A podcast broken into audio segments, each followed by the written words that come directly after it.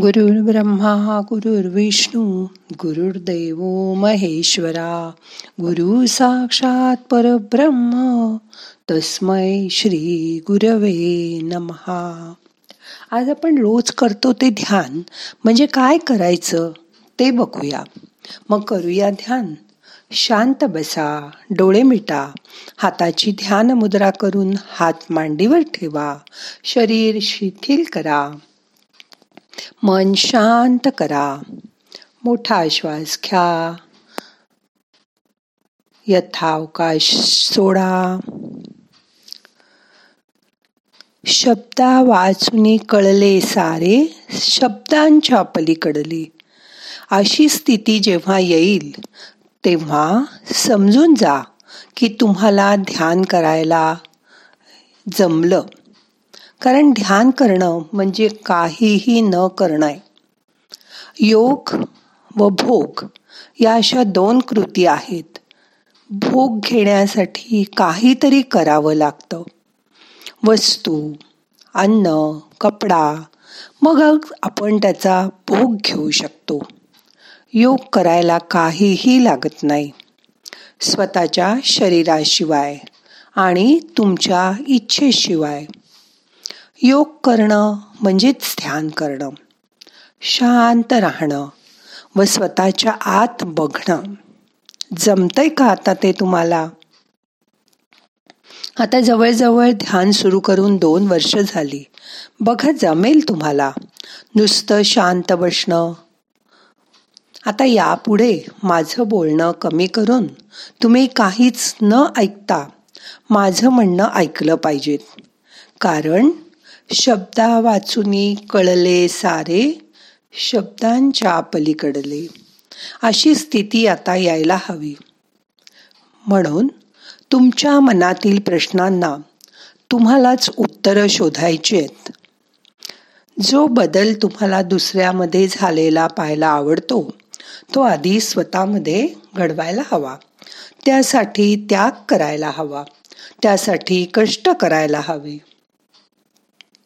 आज गुरुवार. तुमच्या जीवनातील गुरुवार सुरू झाला की आपल्याला सत्याचं ज्ञान मिळू लागतं. आपण इतर सटरफटर गोष्टींपासून लांब राहायला लागतो. गुरु नेहमी सांगतात आधी स्वतःला ओळखा. तुमचं स्वतःचं सत्य स्वरूप ओळखा. बाकीच्या समस्या मग आपोआपच सुटतील. आपण या आपल्या कपडे घातलेल्या शरीरालाच मी समजतो. मी म्हणजे हे दिसणारं शरीर. हा गैरसमज मनातून दूर करा. जेव्हा मी म्हणजे हे शरीर असं मानतो तेव्हा द्वेष हेवे दावे मत्सर नकारात्मक विचार मनात येतच राहतात. पण आता गुरुवार उजाडला. म्हणजे आपल्याला सत्य समजलं की हे शरीर म्हणजे मी नव्हे. पण गुरुने हे समजावून सांगितलं की मग आपल्याला पटेल. रोज साधना करायला हवी. साधना करताना जी काही प्रगती जाणवेल जे अनुभव येतील ते गुरूंशी शेअर करा. त्यांना सांगा. एक छोटीशी गोष्ट ऐका. एकदा एका गावाचं उदाहरण बघू. तिथे सगळे लोक शेती करायचे. एकदा काय झालं की काही लोकांच्या शेतात पाऊस पडला आणि काही लोकांकडे अजिबात पाऊसच पडला नाही. ज्यांच्याकडे पाऊस पडला नाही ते पाऊस पडलेल्या शेताच्या मालकांना विचारायला लागले बाबा रे तुम्ही काय केलं नेमकं असं की तुमच्या शेतात पाऊस पडला? उत्तर देताना ते शेतकरी म्हणले माहीत नाही बुवा आम्ही तर बरीच कर्मकांड करतो. सोमवारी शंकराची पूजा मंगळवारी दुर्गादेवीची पूजा शनिवारी शनीची पूजा. आता नेमकं काय कळत नाही पाऊस कशामुळे पडला का कुठल्या प्रार्थनेचं हे फळ आहे? आजारपणाबद्दल बघा असंच होतं. कुणीतरी एखादी आजारी माणूस आजारातून बरा झाला. तो म्हणतो मलाच माहीत नाही नेमकं कशामुळे मी बरा झालो?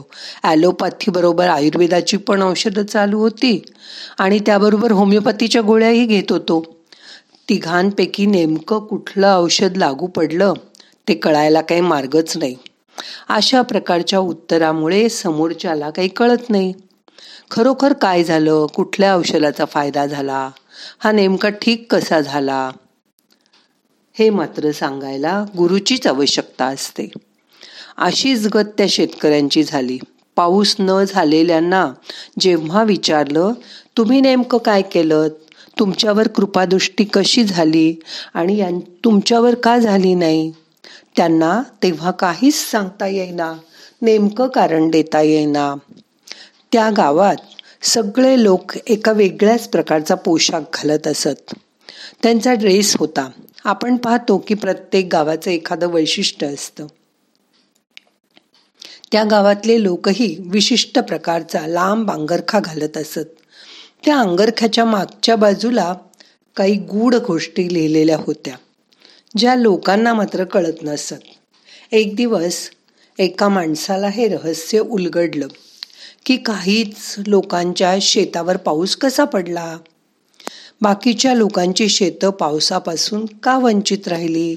नक्की काय घडलं ते त्याला कळून चुकलं.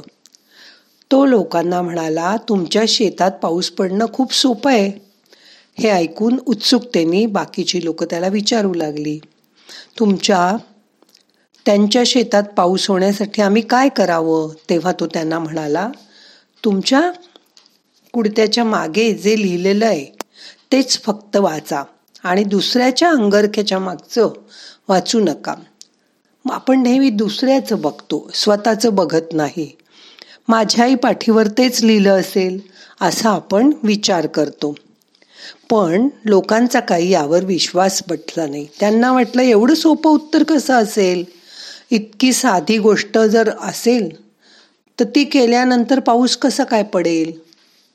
तो माणूस वारंवार समजावून सांगत होता की तुम्ही लोकांच्या पाठीवरचं वाचू नका. स्वतःच्या पाठीवर काय लिहिलंय ते वाचा. प्रत्येकासाठी स्वतंत्र मजकूर लिहिलेला असतो. खूप सोपं आहे. तुम्ही तुमच्या पाठीवरचा मजकूर वाचा आणि मग तसं करा. हेच आपलं चुकतं.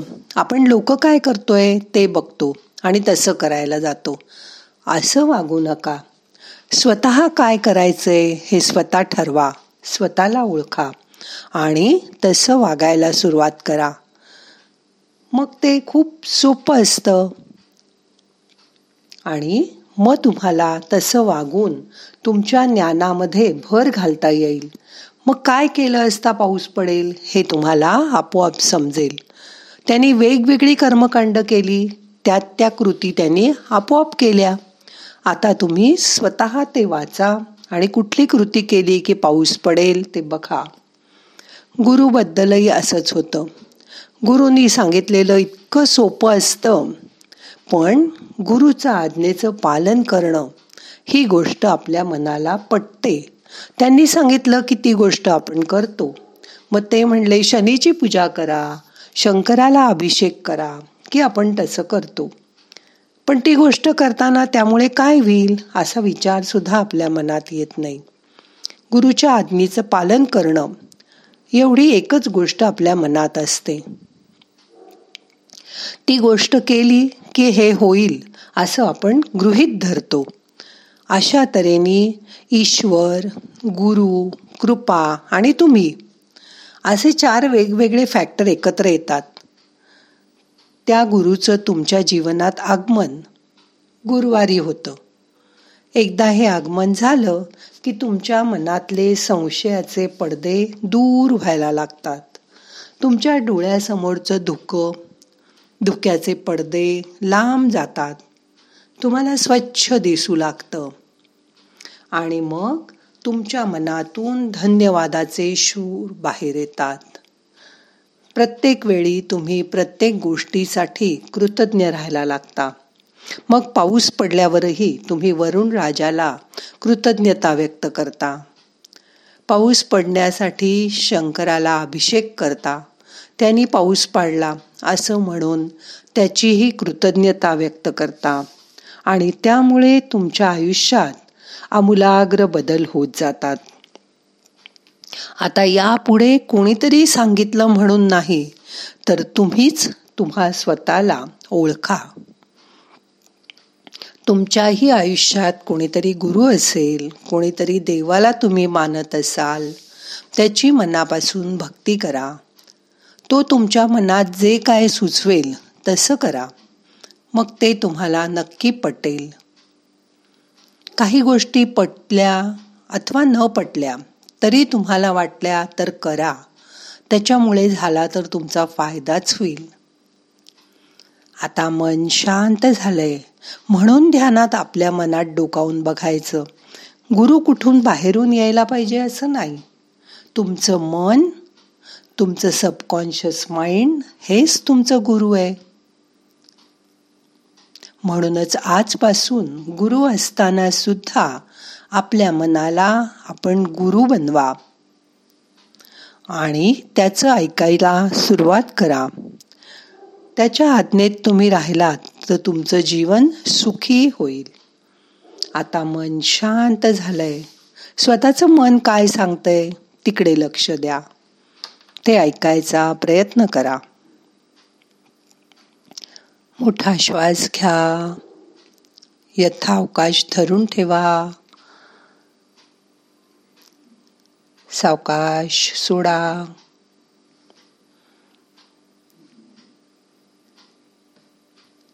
आज तुमच्या मनाच्या खऱ्या गुरुचं चिंतन करायचंय. मनाच्या गुरुच्या आज्ञांचं आजपासून पालन करायचंय. मनन करायचंय. तुमचं मन काय म्हणते ते शांतपणे ऐकायचा प्रयत्न करा.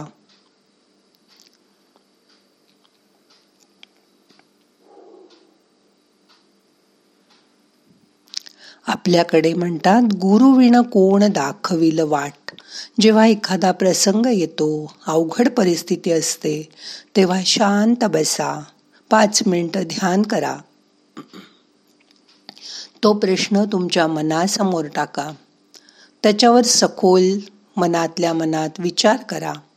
दोन्ही बाजूनी त्या प्रश्नाची उकल करा.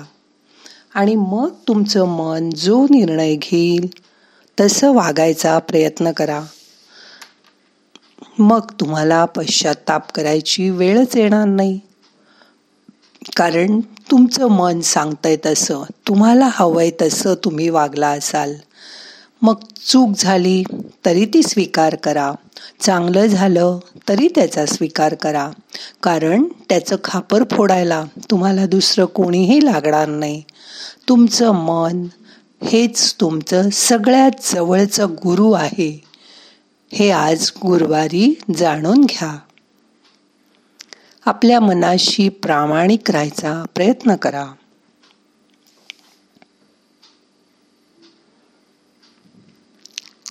आजपासून तुमच्या मनाच्या गुरुच्या आज्ञांचं पालन करा. आता आपल्याला आजचं ध्यान संपवायचंय. प्रार्थना म्हणूया. नाहम करता हरि करता हरि करता हि केवलम। ओम शांती शांती शांती।